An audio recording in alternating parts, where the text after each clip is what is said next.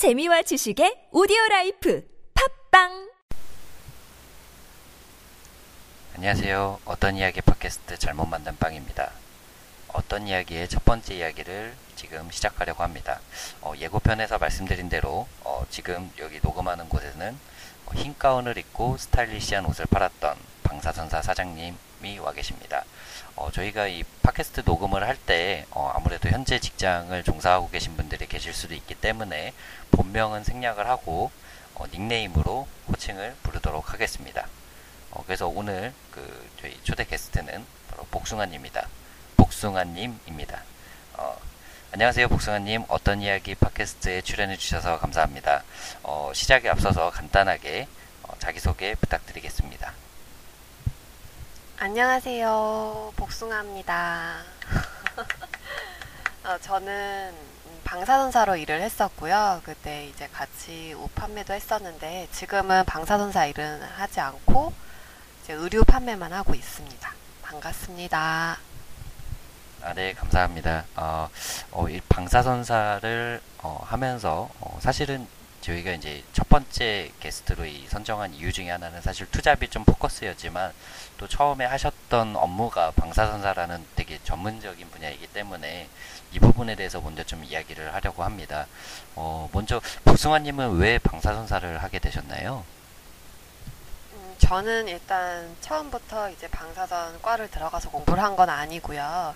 제품 디자인을 공부를 하다가 편입을 해서 이제 방사선과 들어가서 이제 시험을 보고 이제 병원에서 일하게 된 케이스예요.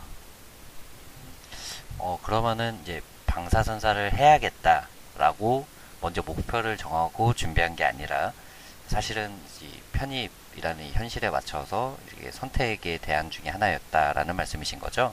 음, 네네 맞습니다. 네, 아무래도 그 말씀하신 것처럼 처음에 목표가 방사선사가 아니었기 때문에 어떻게 보면 좀 직업적 갈등이 남들보다도 더 심하셨을 거고 그래서 좀 투잡까지 하게 되신 게 아닐까 개인적으로는 생각해 보는데요. 그 투잡에 관한 이야기는 좀 나중에 일단 하기로 하고요. 우선은 방사선사, 어, 방사선사에 대해서 좀 이야기를 해보도록 하겠습니다. 어, 우선 방사선사란 좀 어떤 직업인지 간단하게 좀 소개 부탁드리겠습니다.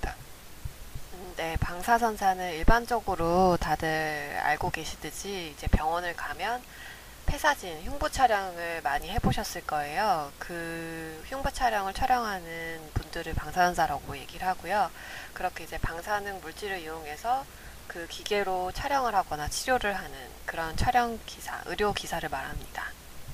어, 저희가 뭐 학생 때 이렇게 가끔 버스가 와가지고 어, 요즘도 그런진 모르겠지만 어, 버스가 와서 가끔 가서 엑스레이 찍고 그러는데 뭐좀 네. 그런 분들을 말씀하시는 거죠? 네, 맞아요. 그런 식으로 이제 직장 검진도 많이 다니고요. 출장 검진이라고 해서 이제 버스에 이제 엑스레이 기계가 다 설치가 돼 있어가지고 기본적인 흉부 촬영은 할 수 있는 버스들이 있어요. 그러면 이제 출장을 가서 검진을 하고 그럴 때 저희 방사선사도 같이 갑니다.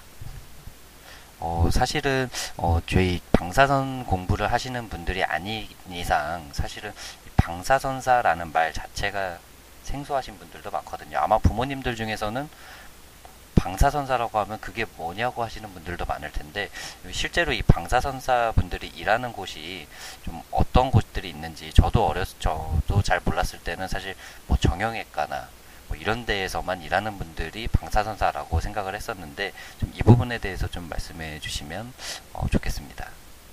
음, 기본적으로 엑스레이 기계를 다루는 촬영실에 있는 분들은 다 방사선사고요. 예를 들어서 아까 말씀드렸듯이 흉부 촬영, 그다음 골밀도 유방 촬영, 그다음에 CT실, MRI실, 그다음 초음파실에서도 많이들 일하고 계세요.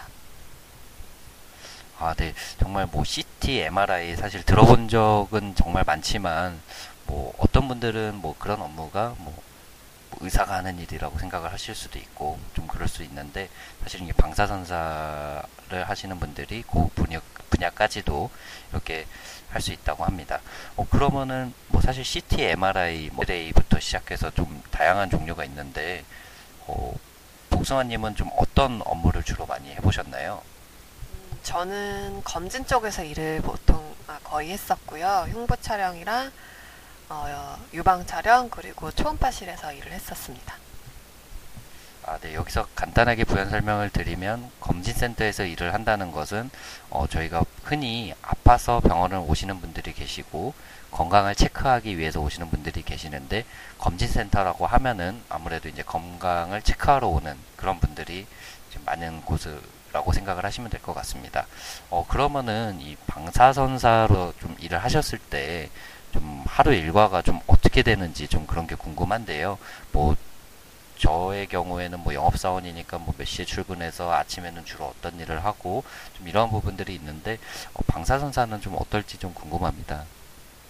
음, 보통 아침 일찍 출근을 하고요. 7시, 제가 전 병원에서는 7시 50분이 첫 타임이었기 때문에 그 전에 출근해서 그날에 이제 예약자들 건수 숫자들이랑 이제 명단들 그리고 좀 더 지켜 어, 주의 깊게 봐야 할 분들을 정리를 해 놓고 이제 촬영을 시작합니다. 그리고 점심 시간이 지나면 보통 다른 포지션으로 바뀌기 때문에 다른 곳에서 가서 또 일을 하고 오후 시간에는 어, 이제 검사 결과를 입력을 한다거나 그 내일 있는 예약자들을 한번 뽑아보고 다시 또 음, 주의 깊게 봐야 할 분들, 체크해 분들을 이제 따로 모아놓고 한번 보는 시간도 갖고 네 그렇게 일을 했던 것 같아요.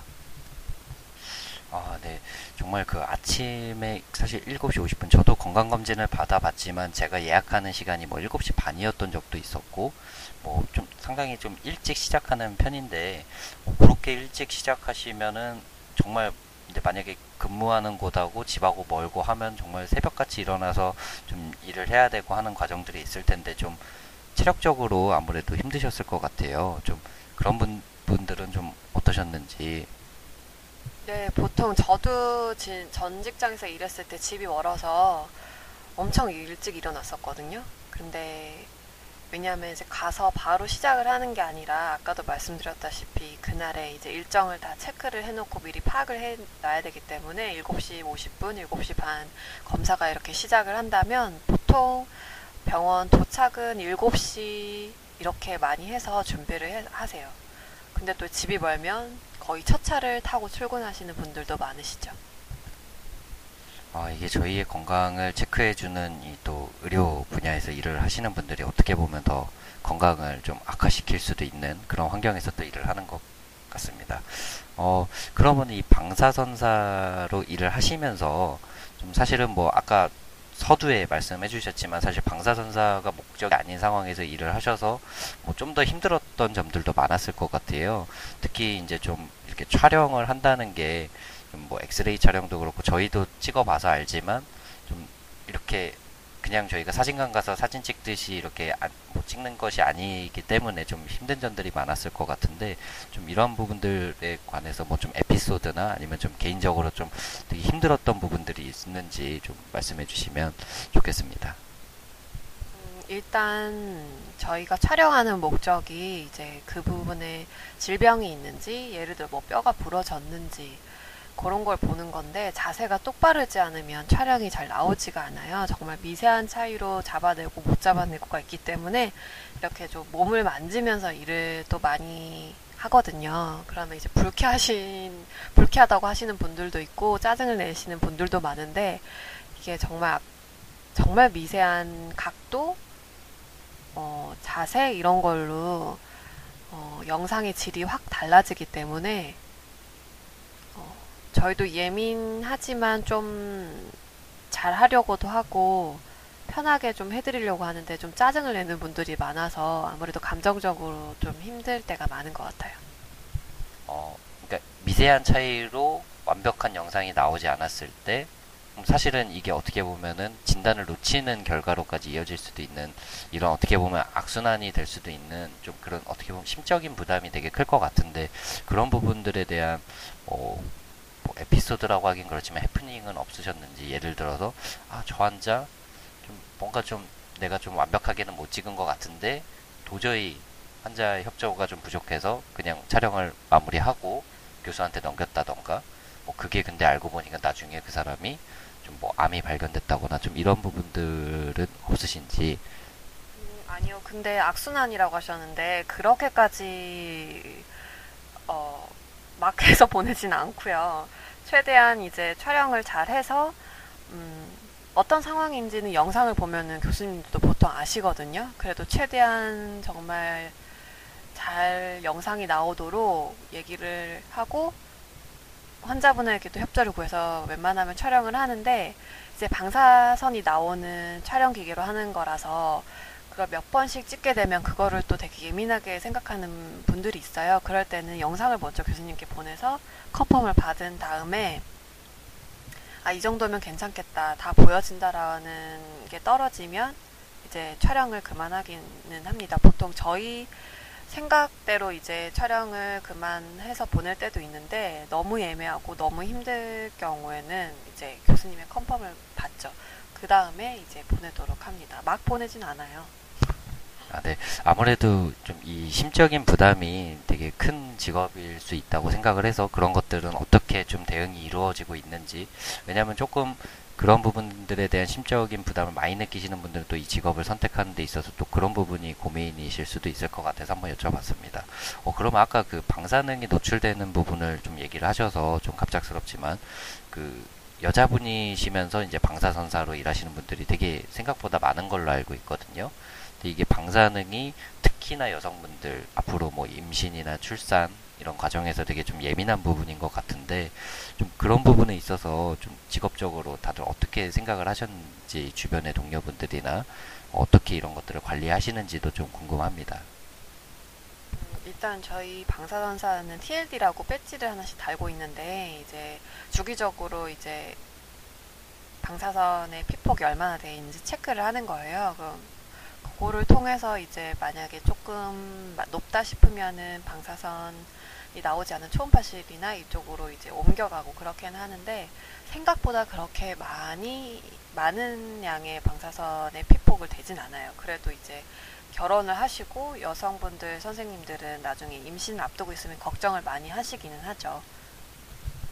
아, 네. 지금 이제 말씀하신 대로 이 방사선사라는 업무가 되게 좀 힘든 것 같아요. 뭐 세상에 뭐 안 힘든 일이 어딨냐고 뭐 말씀하실 수 있지만 되게 아침 일찍 근무를 시작하고 그 사람을 상대하는 일이고 좀 이런 부분들이 있는 것 같은데 어 그러면 이 방사선사 일을 하시면서 이 방사선사 일은 이제 육체적 노동인지 이제 어떻게 보면 의료도 서비스업이기 때문에 특히 건강검진센터 같은 경우에는 사실 그 complain이 한번 발생했을 때 오는 그 되게 스트레스나 압박이 심한 걸로 알고 있는데 육체 노동이냐 감정 노동이냐 뭐 어느 부분에서 조금 더 어렵다고 그 느끼셨는지 좀 말씀 부탁드리겠습니다.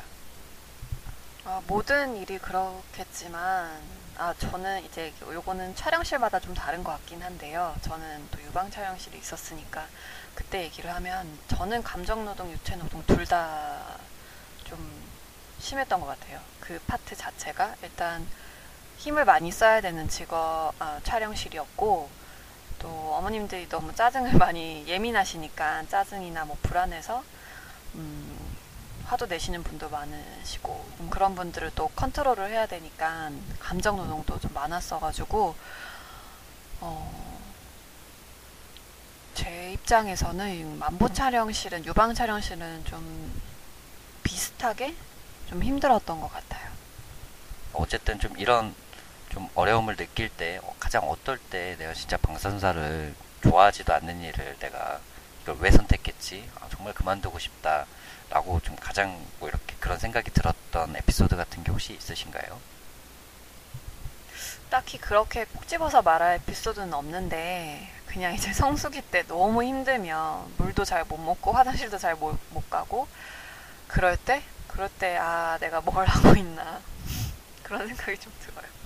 어, 말씀하신 대로 저희 저희 저처럼 일반적인 회사를 다니는 경우에는 업무 시간에 사실 커피를 마시기도 하고 동료와 어제 있었던 일을 이야기도 하고 좀 그런 사실은 근무 시간 안에 이제 좀 땡땡이를 치는 경우도 사실 많은데 이렇게 건강검진센터처럼 바쁘게 돌아가는 과정 속에서는 정말 화장실 갈 시간도 없을 정도로 좀 힘들 것 같은데 이런 부분들은 어떻게 하시나요? 보통 성수기 때 가장 많이 바쁜데요. 음, 이제 촬영실이 뭐 두 개거나 그러면은 다른 반 선생님께 양해를 구하고 정말 한 1분 만에, 2분 만에 모든 볼일을 보고 들어올 때도 많고 이제 촬영실이 하나밖에 없다. 그러면 그거 도움을 요청을 하죠. 다른 선생님께 같이 좀 해달라. 아니면 이제 저희 전산적으로 다 연결이 되기 때문에 한쪽이 밀리고 있으면은 아세요 그거를. 그래서 무슨 일 있나 와서 보고 너무 많이 환자가 밀려 있거나 그러면은 이제 한 명이 할 일을 두 명이서 하면 훨씬 더 빨리 빼니까 그런 식으로 도와주시는 것 같아요. 네, 이렇게 좀 뭐 제 팟캐스트를 듣는 분이 단 한 분도 안 계실 수도 있지만 지금 혹시라도 이 방송을 듣고 건강검진센터에 검진을 받으러 가시는 분들이 계시다면 조금 검사가 밀려도 너무 화를 내시 마시길 바랍니다. 어, 그러면은 좀 이어서 이렇게 좀 육체적으로도 되게 힘들고 좀 감정적인 상처도 많이 받는 이 방사선사의 근무 환경에 대해서 좀 간단하게 좀 이야기를 하고 싶습니다. 처음에 이제 복숭아님이 이제 처음에 근무하셨던 직장과 두 번째로 근무하셨던 직장이 규모가 사실 차이가 많이 나는 걸로 제가 알고 있는데 어, 그 그런 부분에 있어서의 근무 환경의 차이는 좀 어떤가요? 음, 아무래도 좀 큰 병원일수록 일단 월급이 좋고요. 복지가 좋고 음, 좀 더 배울 거는 많은 것 같은데 이제 작은 병원에서도 이제 조금 더 가족적인 분위기에서 제가 배우고 싶은 거, 그다음 말하고 싶은 거 이런 거는 더 잘 말할 수 있는 것 같아요. 그러니까 이제 자기가 뭘 원하느냐에 따라서 병원을 선택을 하시면 될 것 같은데 나는 이제 조금 돈도 많이 벌고 이름 있는 병원에서 이렇게 큰 물에서 놀고 싶다 이런 분들은 대학병원, 종합병원을 많이 가실 것이고 음, 아니면 뭐 깊이 있게 조금 파고 싶다 이러신 분들은 그리고 좀 장기적으로 오래 일하고 싶다 이러신 분들은 작은 병원도 많이 선택을 하시는 것 같아요. 아, 네. 어, 그러면은 이또이 방사선사 분들도 일하시는 거 보면 뭐 사실 병원에 근무하시는 분들이 대부분 그렇기는 하지만 어, 사실 토요일까지 근무를 하시는 분들이 되게 많거든요. 좀 이런 부분들에 대한 좀 애로사항은 또 어떠신지 어떻게 느끼는지 실제로 삶에 어떤 영향을 미치는지 좀 궁금합니다. 네, 병원에서 일하시는 분들은 다 토요일도 일을 하시죠. 저희 뭐 작은 동네에 있는 병원에도 그렇고 큰 병원도 그렇고 이제 큰 병원은 저 같은 경우는 격주로 출근을 했었고 작은 병원은 거의 매주 출근을 하는 걸로 알고 있는데 이게 주 5일과 주 6일의 차이는 정말 큰 것 같아요. 뭔가 여행을 갈 수도 제대로 쉴 수도 없고 그리고 작은 병원일수록 또 휴가 쓰기도 좀 힘들거든요. 또 토요일 날 늦게 마치는 데도 많고 그래서 저희는 뭐 저희 아는 방사선사 친구들끼리 얘기를 하면 아 정말 주 5일만 됐으면 좋겠다. 주 6일 너무 힘들다. 돈을 좀 덜 받고서라도 주, 주 5일을 했으면 좋겠다. 이런 말을 되게 많이 하고 있고 그러니까 물론 이해는 해요. 다른 사람들 이제 일을 하시고 병원 갈 날이 토요일밖에 없으니까 토요일 날 오셔가지고 진료 받고 하는 건 이해를 하는데 그러면 그분들은 주 4를 하고 병원은 주 5일을 하면 어떨까라는 저희끼는 맨날 우스갯소리로 그 얘기를 하거든요. 그럼 모두가 행복할 것 같은데 음, 그런 생각을 해봅니다. 아, 네. 말씀하신 대로 사실은 점점 더 저희 세대에서는 이제 뭐 돈도 돈이지만 삶의 질이라든가 일과 삶의 균형에 대한 이런 고민들이 많은데 어 사실 뭐 저희 일반 사무직도 마찬가지지만 이 방사선사라는 것은 말씀하신 대로 이제 전문직이고 그쪽에서 이제 이직을 고민하는 문제는 또 저희하고 또 많이 다를 것 같아요. 예를 들어서 뭐 주 6일에 대한 게 고민이어서 이직을 고민해도 다른 병원 가도 주 6일이고 그렇다면은 뭐 일반 회사로 뭐 이직을 한다던가 이런 것도 고민해 볼 것 같은데 사실 저희 같은 사무직이 방사선사 갑자기 하고 싶다고 해서 이직을 할 수는 없지만 방사선사 분들은 또 어느 정도 선택지가 있는 것 같고 좀 이런 부분들에 대해서 뭐 방사선사 1, 2년을 뭐 경험하고 그런 좀 주변 동료분들이나 좀 어떻게 생각들을 하시는지 이런 부분에 실제로 이직을 하신 분들이나 좀 그런 분들은 계시는지 좀 말씀 부탁드립니다.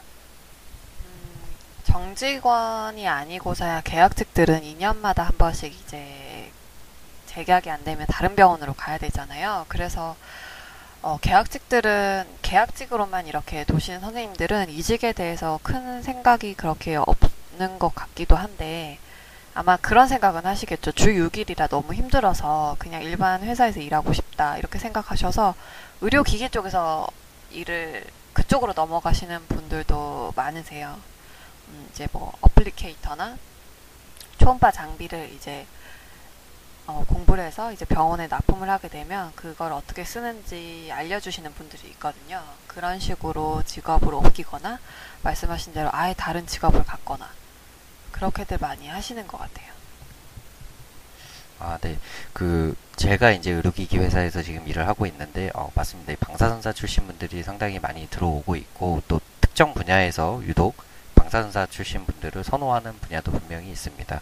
어, 그러면 마지막으로 일단 방사선사에 관한 이런 질문은 이제 이 정도면은 뭐 모든 거를 다 커버할 수는 없겠지만 어, 일단은 이 부분에서 이제 이어서 투자에 관한 이야기로 넘어가기 전에 어, 방사선사를 이제 고민하는 분들 어떻게 보면 뭐 고등학생 때 이거를 이제 고민하시는 분들도 계실 거고 사실 고등학교 때 이 진로를 방사선사를 이미 고민하셨다. 정말 목표를 두고 선택했다 하면 사실 해줄 말도 없죠. 정말 대단한 선택을 일찍 시작한 건데, 어, 만약에 복숭아님처럼 정말 점수에 맞춰서 방사선사를 고민하게 되시는 분들이 또 계실 수도 있잖아요. 좀 이런 분들에게 좀 개인적인 경험을 바탕으로 한마디 해주신다면 좀 어떤 것가 있을지 좀 답변 부탁드리겠습니다. 음, 제가 한 2년 좀 넘게 거의 3년 가까이 일을 해서 딱히 제가 뭔가 알려드릴 어드바이스나 이런 거는 솔직히 없는 것 같아요. 근데 다만 저는 편입을 했고 2년 만에 이 공부를 준비해서 국가고시 시험을 치고 일을 했던 사람으로서 해드릴 수 있는 말은 정말 생각보다 어렵더라고요, 공부가. 그리고 나중에 이게 뭐가 중요하겠어라고 생각했지만 다 이제 촬영할 때나 쓰는 방법들이거든요. 그렇기 때문에 공부를 하실 때 좀 더 이해를 하시고 이해를 통해서 공부를 하신다면 이제 취업을 해서 일을 할 때 좀 더 쉽게 하실 수 있지 않을까라는 생각도 들고요. 왜냐하면 저도 4년을 할 걸 2년으로 했기 때 2년 만에 했기 때문에 중간에 빠지는 부분이 많아가지고 지금도 잘 모르는 게 많아요. 물리 같은 거나. 근데 이제 차근차근 공부를 하신다면 나중에 국가고시 준비하는 것도 그렇고 취업을 해서도 그렇고 그래도 도움이 되지 않는다라는 생각은 안 하실 것 같아요. 그리고 물론 또 실전은 다르기 때문에 병원에서 배우는 거랑은 또 많이 다를 테지만 그래도 기본 바탕은 똑같은 거니까 음, 기본에 좀 충실을 하시면 더 좋을 것 같습니다. 네.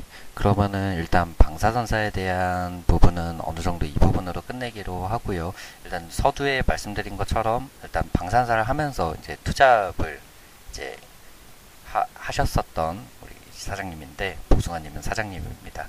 네. 그러면은 이제 저희가 이제 다음 회에 이 투잡과 지금 쇼핑몰 사업에 대해서 이야기를 드릴 건데 그거에 앞서서 이제 복숭아님은 왜 투잡을 결심하게 되셨는지 어, 그 부분만 간단하게 이야기를 해주시고 오늘 녹음은 마치려고 합니다.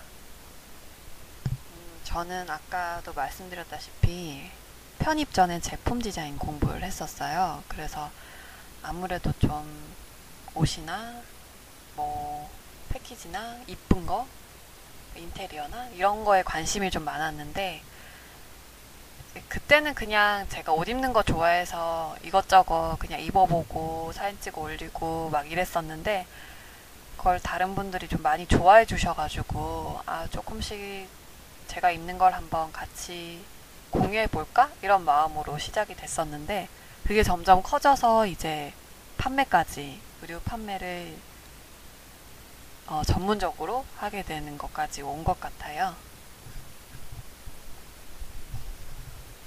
아, 네.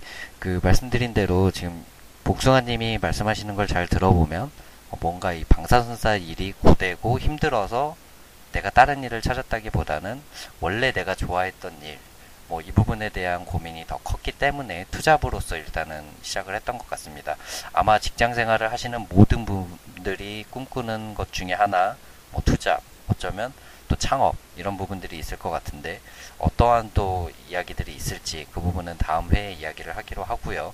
일단 오늘은 간단하게 저희가 음, 첫 녹음이라서 아- 뭐 제가 질문하는 것도 좀 많이 부족해서 좀 방산사에 대한 내용이 좀 부족할 수도 있을 거는 같지만 어, 좀 혹시라도 이 팟캐스트를 듣는 분이 계시다면 어, 궁금하신 사항은 언제든지 그 메시지를 주시면 추가적으로 또 답변 드리도록 하겠습니다. 그러면 저희가 다음 해에도 복숭아님을 모시고 투잡과 쇼핑몰 사업에 대해서 간단하게 또 이야기를 나누도록 하겠습니다. 자, 우선 또 만날 거지만 마지막 인사 부탁드리겠습니다.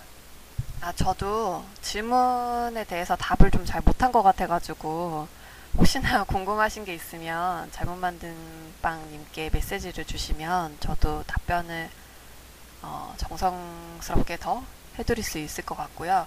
이 모든 거는 제 주관적인 거기 때문에 어, 다른 뭐 정말 열심히 일하시는 방사선사 분들이나 뭐 사명감을 가지고 일하시는 분들에게는 피해가 안 갔으면 좋겠어요. 제 말 한마디로 전혀 그런 의도도 없고 그냥 저의 객관적 아 주관적인 제 생각입니다.